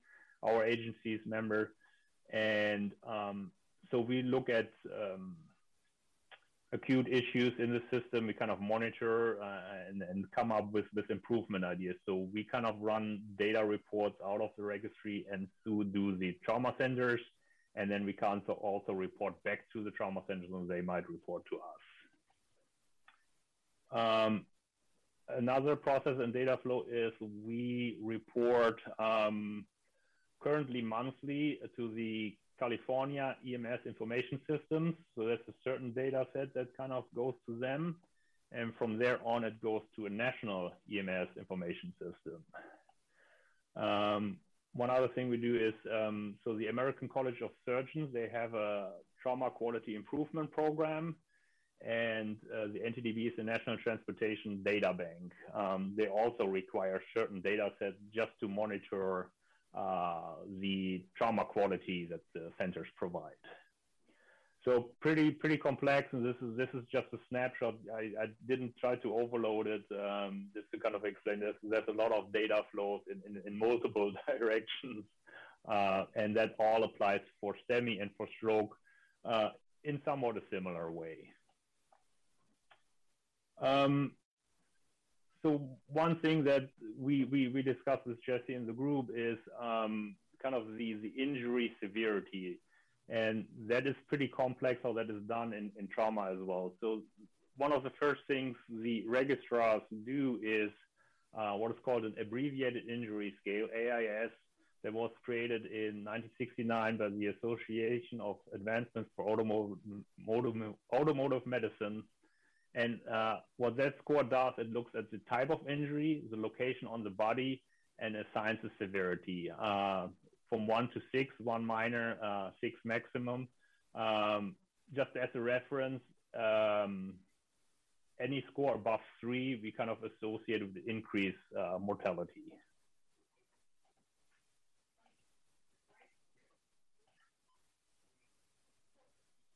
Um, so from that, uh, we translate that in, uh, in an ISS, an injury severity score. Um, so what they do is they take the highest AIS severity uh, code uh, in each of the three most severely injured ISS body regions, and I'll have an example uh, uh, following. So the, six, the region that we're coding here is head and neck, with the spine, the face, the chest, abdomen, pelvis, extremities, and external. An example would be, um, so if we say head and neck was moderately injured, that gives us an AIS score of two. That is squared comes to a four. Uh, the chest is seriously injured, uh, gives us an AIS score of three, comes squared to nine. Extremity moderately injured uh, gives a score of two. Squared comes to a 4, gives us a total of 17. Um, everything over 15 we consider uh, a major trauma injury. Oh, apologize, kind of advancing a little bit. Sorry, Jesse, can you get me back on track? Somehow that advancement was not. Yes, uh, hold on a second. I'm just going to end that control and go back uh, here. And um, we seem to have turned on another version of. There we go. Okay, I'm actually going to skip this slide for the moment and go to Q&A. We might come back to this, but we want to get um, to Q&A from one of our persons who have to leave. So I'm going to hand it over to the council member. Great, thank you. Um, and uh, who was that that wanted to, to jump in? Was that was that Ragan? Yes. Yeah. Yes. Yeah. Go for it, Ragan. I apologize to my fellow task force members. I have a emergency meeting with the state about our um, COVID-related rental assistance program. But I did, uh, before I leave, want to just um, share a couple thoughts of, around the homeless uh, deaths portion of our um, presentation. You know, I think there are some ways that we could potentially have a, a deeper coordination between some programs that are already existing with our Valley Homeless Healthcare providers, the city funded uh, homeless street outreach teams. The county also has some uh, street outreach teams that have some uh, some specialties in drug and alcohol and behavioral health. So I think we could do some coordination there and maybe have some uh, targeted outreach and services in some of the areas um, that you had identified on your map. And I also think, you know, this idea of an education campaign is um, is a good one. And I'm wondering if you had any um, estimates yet on what that might cost. First question, and then second question. You mentioned you applied for a grant back in 2020, which I think I had noted from maybe our original, our first meeting as a task force together. Did they provide any feedback about why you were not funded? Uh, yes, the grant that we applied for is the California Office of Traffic Safety. Um, it's a competitive grant, and they do specifically outreach um, around traffic um, injuries. And um, they did not fund it because of their own, um, they, they described it as a not proven countermeasure. Um, now, we did receive that grant, but we did not, they gave us the grants, they did not fund that specific part. So um, when we originally mentioned it in council, we thought we had received the funding. So we were excited, but then we learned they didn't fund that section. So um, I think when we had crafted it, we had thought of initially fitting that grant that it would be, you know, under $100,000. Um, but I think that if we work with, uh, you know, whoever we can find who would be interested to work on this effectively, um, that we probably could create a campaign that fits the size of the budget of the of the funder who we can find that would be interested. Because i think we could always start in a small geography or you know and then sort of uh, treat it as a pilot for example. Yeah i love pilots um, and and starting small and being able to be flexible and nimble but jesse maybe we could um, talk after after this meeting, but I think there's a way that we can use some existing partnerships um, to help in that educational campaign, and that might lower some of the costs. So maybe we could connect at another time and just um, talk about this idea of an educational campaign. Great. Um, thank you for giving us your input before you have to go. Thanks so much. Yeah, thank you, Ragan. And, and I agree. I think we have a number of uh, contracts um, and we have people out there already engaging with our unhoused community. Um, you know, could we potentially add this educational campaign to some of that? I, I think that's a good idea. So now, um, I just wanted to go, Falco, were you able to, to finish up the end of your presentation there?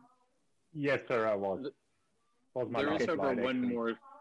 There's one more slide that I was going to give, which is uh, the way that we are looking at using the data from the EMS agency as part of Vision Zero. so um, there is a model that was created in San Francisco recently uh, where uh, in San Francisco, their Vision Zero program, their data is uh, all, in, whereas we do it in the Department of Transportation here, their analysis is done by their Department of Public Health. And their Department of Public Health linked the crash data from the police department in San Francisco with the trauma hospital data. Um, now, San Francisco, no, it needs to be said, is a perfect overlap city and county. And also, furthermore, they only have one trauma center. So um, we are really interested, and also apparently so are many other counties in the Bay Area. It came up in the um, new Bay Area regional uh, group that just started on February 17th. Um, I don't believe anyone has copied them yet, but we're very interested in possibly being the first. Um, it, and so we're interested to see um, if we can do this, what they did. So a little bit more about their project. Um, they found that um, missing from police records, but in hospital records, um, if you look at all injuries, 20% uh, of pedestrian injuries were missing and 25% of cyclist injuries were missing. If you look at severe injuries, 24% of pedestrian injuries, 39% of cyclists, 28% of um, motor vehicle occupants. So why is this important? People are always concerned that the data that we have um, is not showing crashes that they feel that they know happened. Um, and so um, in San Francisco, they have found that these discrepancies were particularly strong in communities of concern, um, low income neighborhoods, undocumented populations. After San Francisco did this linkage, um, they redrew their priority corridors. I mentioned that we have um, 15 city uh, priority corridors plus two county. So um, if San Jose Vision Zero and uh, Santa Clara County EMS just began working together, we only recently discovered um, Falco and his colleagues, uh, Jackie and Ashanti.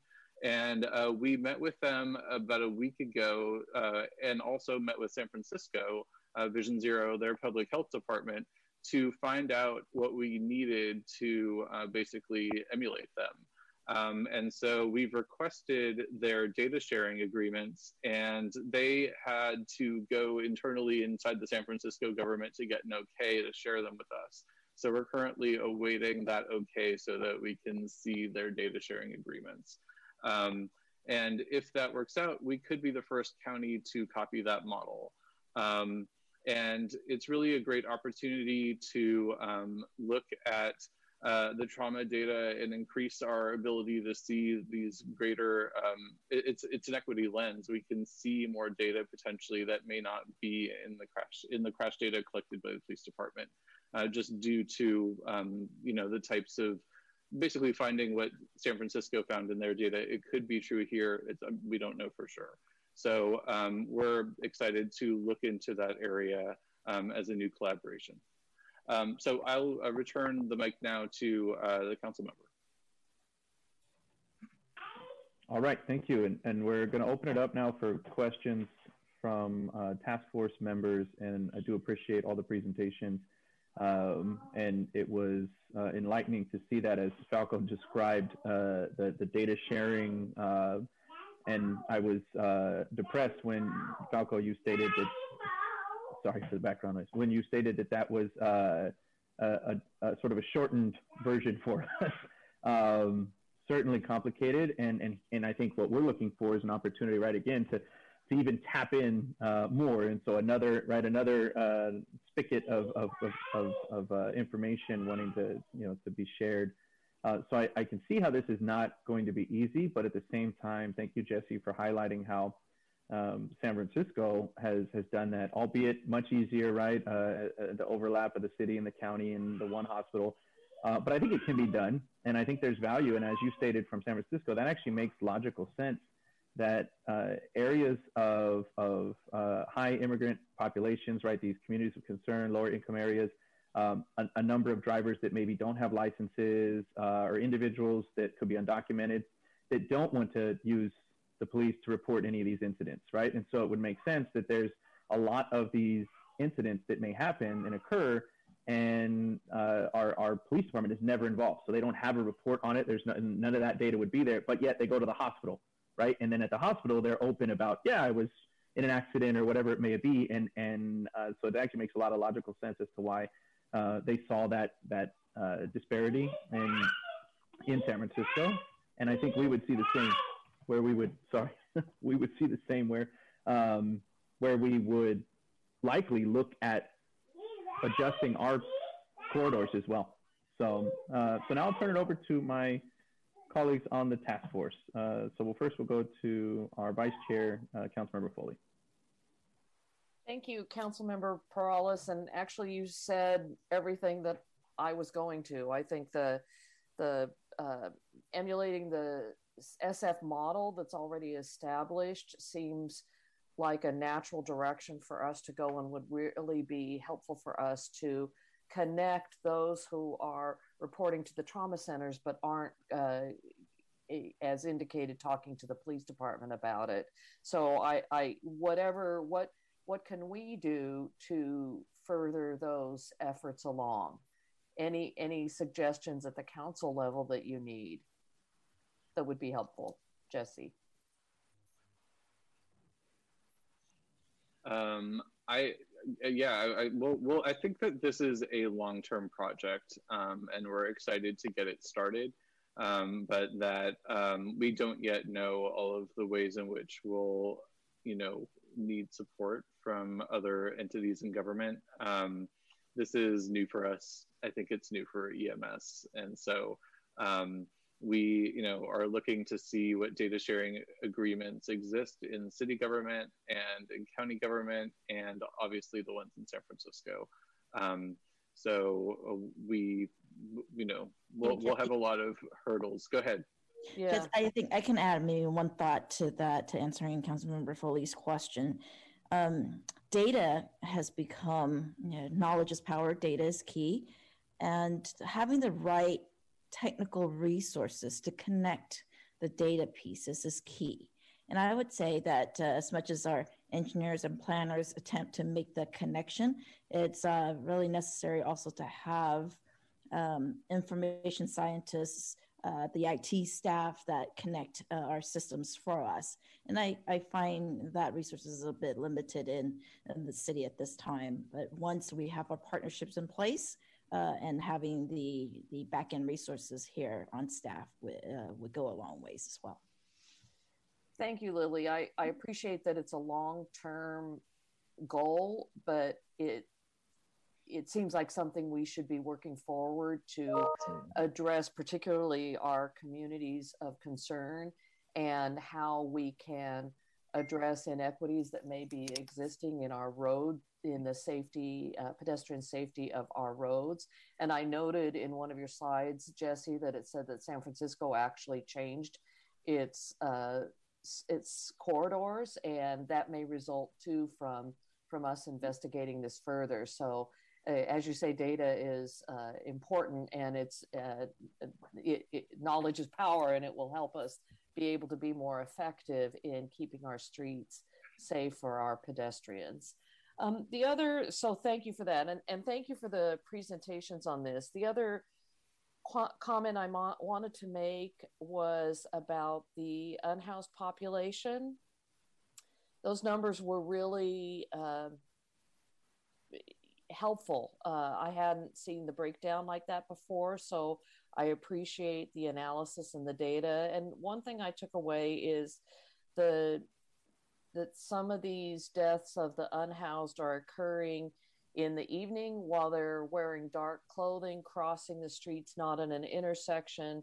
And some of the things we could do might be outreach and education, but the other was suggested uh, reflective clothing. So maybe um, there's a way that we can uh, distribute when we're distributing uh, trash bags and other things to our homeless encampments uh, and our unhoused population to distribute reflective uh, clothing of some sort. But I think that's worth taking a look at because that will uh, allow motorists who are so, trying to pay attention, who have someone coming across them who is in dark clothing and shocking them. And of course, death is not acceptable whether they're crossing properly or not crossing properly. So anything we can do to give the unhoused tools they need to help them be safe is a good step in the right direction.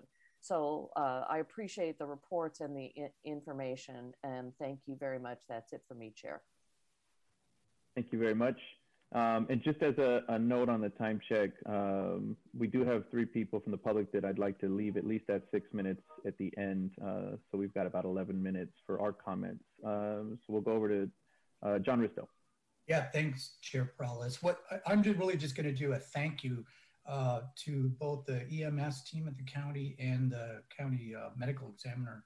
This was a terrific presentation of data that we didn't have, and it was really a missing link of the stuff that we really needed to do to kind of put it into human human needs that we need to be looking at. So I echo yours and Vice Chair's comments on this as well. I want to thank Jesse for help, having to pull this all together, and we look forward to a lot of collaboration with the county on this. Thank you. Yeah, I'll, I'll, echo that. I think the, the, the data and every, this has been a good start, uh, but I, I, think if we don't end up with some sort of uh, collaborative, you know, data sharing effort in the end, then this was just one presentation, right? And, and then it gets lost on us. So I, I agree with, with that. Um, okay, we'll go to uh, Lauren Ledbetter. Hi, good morning. Um, I didn't get a chance to introduce myself in the beginning. I, I work for VTA in the planning department.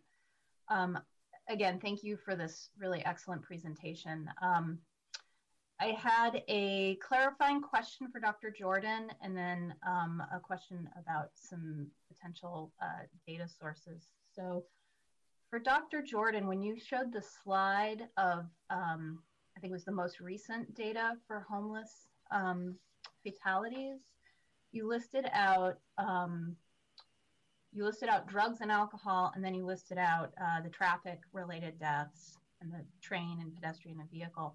And my question was with the um, with the drugs and alcohol, is that the cause of death, or is that any any fatality that where someone where it was involved? Are they are they unique lines? Yes, um, Dr. Jorden, uh, thank you for the question. No, those were unique lines. So those, the drug and or alcohol related deaths are a separate category versus the motor vehicle. Okay. I hope that answered your question. Yes, but, you did. Yeah. In in the motor vehicle fatalities, we do see a subset of those deaths in which drug and alcohol is involved, but it's not the cause of death. It's due to the injuries from the motor vehicle fatality. Okay, that makes sense. And then my other question was you listed trains. And I'm wondering if you've, are some of those suicides, um, are some of the, well, I guess you wouldn't know, right? Um, no, I would know that. You would know that? Okay. Good. And that is something that we can provide.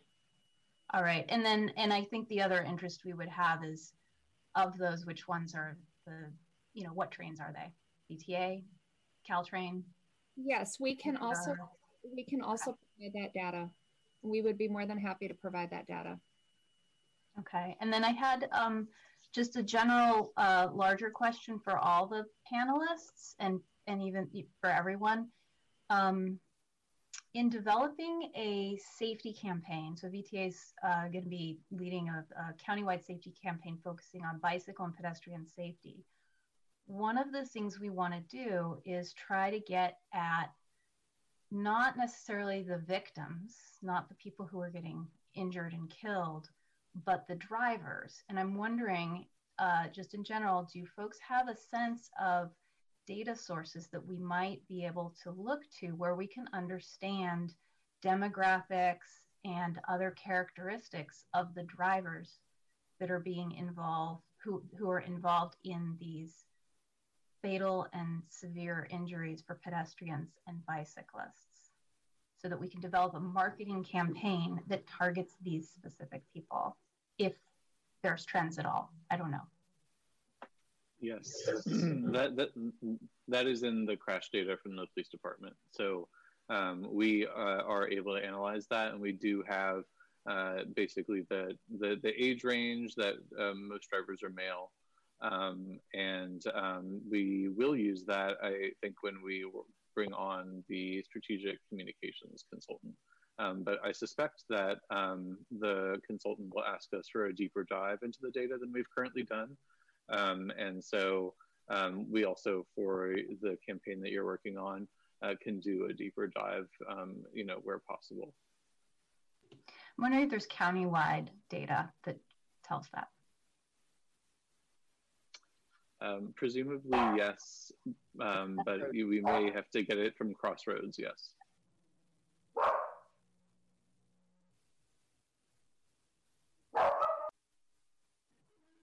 Okay, thank you. And was that all for you, Lauren? Great. Yeah, that thank was. You. Thank you. Thank you. Thank you. Okay, uh, uh, Anand? Thank you, Council Member. Uh, my name is Anand Prasad. I'm the County Traffic Engineer. This data is fascinating. The presentation was excellent. So the EMS data and the hospital data are so useful for us to understand uh, the impacts of uh, these collisions. So I just want to share my work on, uh, I did that about a few years ago, and also the problem with why the data doesn't connect. So hopefully, uh, as you guys go forward, uh, it'll, be, it'll be able to help. Uh, if EMS data can take the officer police citation or the police report number, if they can put that in their data, that'll help us extract that information. Uh, due to HIPAA regulations, we're not able to get all the you know, personally identifiable information on any of these records from hospitals or EMS. But if they could put the report number, we could get the rest of the data and that'll help us connect the collision to the EMS and to the hospital data. And uh, lastly, on the hospital side, we have more ped and bicycle collisions reported there because if somebody falls while you know, riding their bike or like if they trip and fall on a sidewalk, police doesn't take the report on it. So that, that they go to the hospital to get the treatment. But when they go to the hospital for the treatment, we also checked on the medical record. Unfortunately, the hospital doesn't take the location of where, the, uh, where this happened. For them, that's not very important. So if they can actually start taking that data in, then we can actually uh, geocode that into the uh, into our database and say these are the locations that where we're having you know trip and fall data if there's a pattern, it'll help us identify where the problems are and, and we'll be able to fix it. So thank you.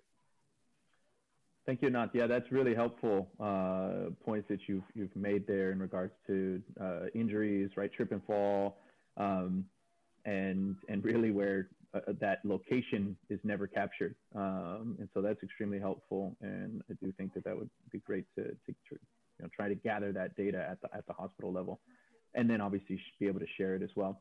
Okay, uh, last up, I believe we have uh, Angelique Gaeta.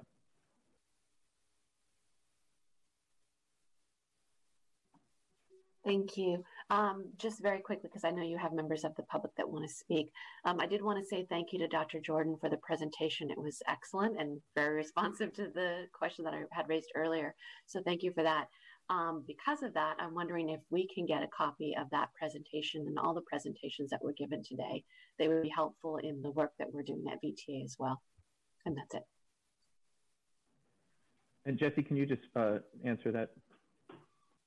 Yes, um, they're posted, and um, but if you don't have it, we'll send it to you again. I believe they're, they're open for everybody, right? As well, right? The, yeah, yep, okay. yep. They're on vision0sj.org. Great. Okay, we can look there then. We just didn't get them in the email invite, but that's okay. We can look there. Thank you. Yep. All right, thank you. And I don't see any other hands. I'm not seeing any other physical hands too, if any of my task force members are having trouble uh, with the function. Um, and so now we will go to public comment. Um, and we have four people uh, that are waiting. I will turn it over to, um, I believe, Anna, uh, and we will give each public speaker two minutes. Thank you, Councilmember Peralez. Uh, give me a few seconds to uh, set up my screen.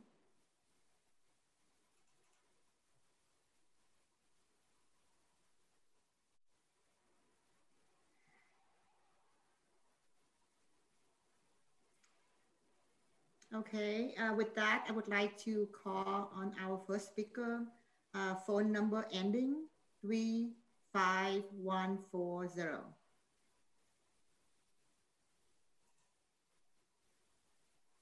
You can unmute yourself. Yeah, I, yeah, I don't, can you hear me? Yes. Yeah, okay. Yeah, this is going out to SJPD if Conley's still on the on the line. I want to let you know it's disgraceful what you guys do with giving out traffic tickets. You know the traffic court's closed. I want all the residents to know in this county that traffic court's closed, but they're handing out traffic tickets like candy, and uh, it's unfair because denied justice is de- denied and delayed justice is wrong. It's unconstitutional. Okay. Secondly, we have a crime wave going on, but you guys are at Bryan and Cherry hiding behind a bush on a motorcycle blocking the sidewalk. You can't do that if you have a work truck uh, blocking a sidewalk uh, or a driveway when they're trying to put a roof on your house. It's illegal to do that because code enforcement seems to be coming by or parking enforcement comes by giving tickets. You guys are worried about a, a flagpole that's one inch tall, but we got to worry about a homeless bum crossing the street who's, who's drugged out on his, on his cell phone, getting hit by a car. That's a problem well, it's not a problem where I live, but you guys seem to want a gold brick and revenue uh, th- this district because you know you can get away with it because the people don't complain in this district, but I do. And you guys should be ashamed of yourselves. Everybody who's there should be ashamed of themselves. We got a crime wave going on. People smashing out your back, your backsliding glass door, but you guys are there eight to five, hiding, hiding behind a bush like it's a cartoon. You should all, Conley, you should be ashamed of yourself and and I want to know how you can get away with blocking a sidewalk. Are you are you guys above the law? I want to know, and I want you guys to answer my questions about this. And this Vision Zero thing, Vision Zero. We're going to go back to Year Zero like they did in Cambodia. You guys really think that all this data analytics is going to work? You guys, you guys, you guys, you guys must have a, a, a connect with the software companies for for contracts or something for kickbacks. I can't prove that, but it seems like you're okay. Thank you. Now we'll go to Molly McLeod. Molly, you can unmute yourself. Hello, my name is Molly McLeod, and I'm a mother whose son was killed um, crossing the street in San Jose at the intersection of Santa Teresa and Cottle um, in March uh, 19, um, 2018 is when he was hit, and then he died of those injuries um, several months later. I uh, want to emphasize the importance of using the Government Alliance on Race and Equity toolkits. Unfortunately, Santa Clara County's Public Health uh, Department it was the leader and the first one to take um, those on, and I'm glad that the City of San Jose's Transportation Department is also um, involved in GARE um, and recently has a, a task force um, that, that really focuses on not just the data, but um, disaggregating it, which we've heard some of the information on, but then also there's steps for um, the community engagement part, and most importantly, getting to root causes.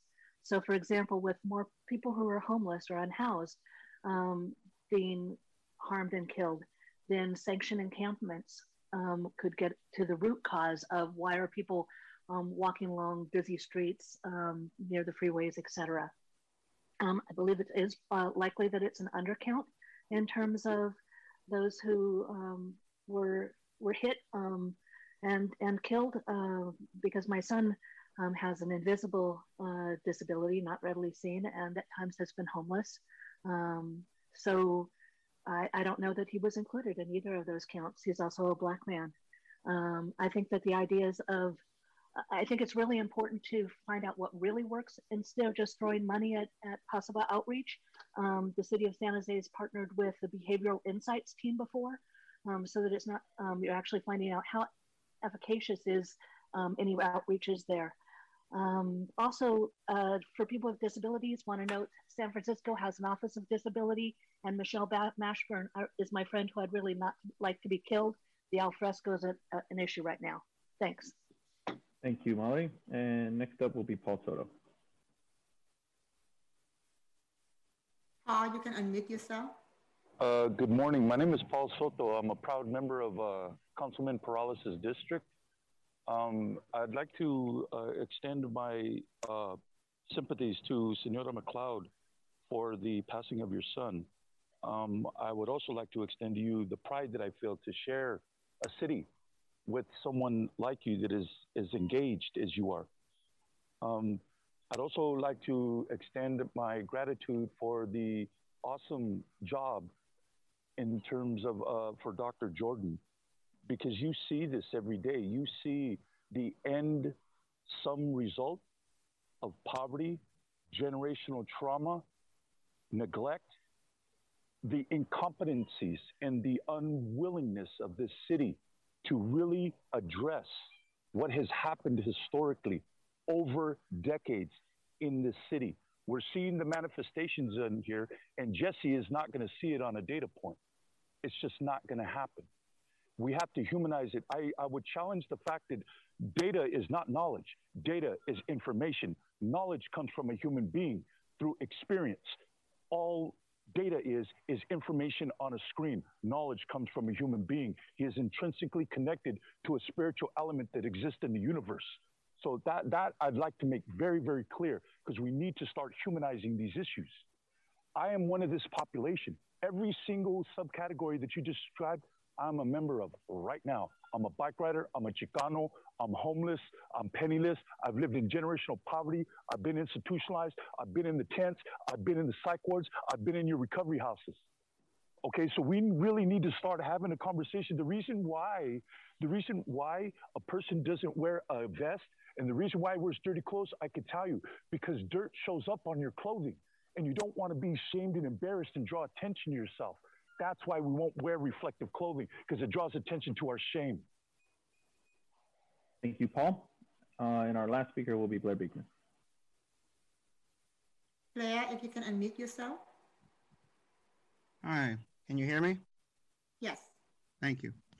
Uh, there's a massive push by the federal government to place new 4 and 5G technology in local neighborhoods, along with a new smart street light system being placed around the entire city of San Jose. As this can include much surveillance and data collection, I'm hoping this can satisfy many new Vision Zero and neighborhood safety demands. For as much as I respect, this can be a beginning time of better human rights and equity practices in how to gather statistics for KSI studies and reports in San Jose, and to thank you for the very clear good news starting point in reporting today. A reminder that current new and improved KSI statistical uh, data gathering can simply enlarge and skew the traffic and skew the, the traffic death statistics of previous years in San Jose. I hope we can leave an urgency to inflate the meanings of these new data gathering practices of KSI statistics. I ask you please make honest efforts to make clear, uh, to make more open and clear with the everyday public the differences between past and present uses of KSI statistical numbers, and until new statistical data collection ideas can, can acclimate, be better understood, and better accepted in the next few years. A reminder, I am part of the efforts of open public policy ideas. Uh, excuse me for a second here, uh, with, with open public policy ideas uh, uh, for the future uh, and accountability of for the future of community surveillance technology. It is this work of how to a more open, trusted dialogue and more open public policy talk between all parts of a community that can lead to ideas of peace and more genuine positive ideas of community sustainability. I feel a better acceptance and effort with accountability and public policies with the needs of a Vision Zero neighborhood safety plan can be an important part of how all boats can rise together at this time, and where community projects, concepts, thoughts, and ideas do not have to be isolated or work in mutually exclusive terms. To close, please keep in mind Better Vision Zero. Thank you, Blair. Uh, and uh, appreciate uh, we're, we're, we're just over time. Um, and so I want to thank everybody for being here with us today and engaging in the discussion to make our streets safer. Uh, as we go forward with the task force, we will continue to encourage participation from all of our task force members. And our next topic uh, on Friday, June 4th from 9 to 11 will be uh, under the theme of outreach. And our Vision Zero task force uh, staff will reach out to the organizations about uh, the government staff level outreach working group meeting, which will take place next month um, in April. And uh, the next Vision Zero update at the San Jose City Council uh, will be on May 3rd uh, at our Transportation and Environment Committee. Uh, and after uh, today, uh, everybody will be given a short survey following the meeting. If you can please kindly fill that out. Once again, uh, be safe and, and have a good weekend. The meeting is adjourned.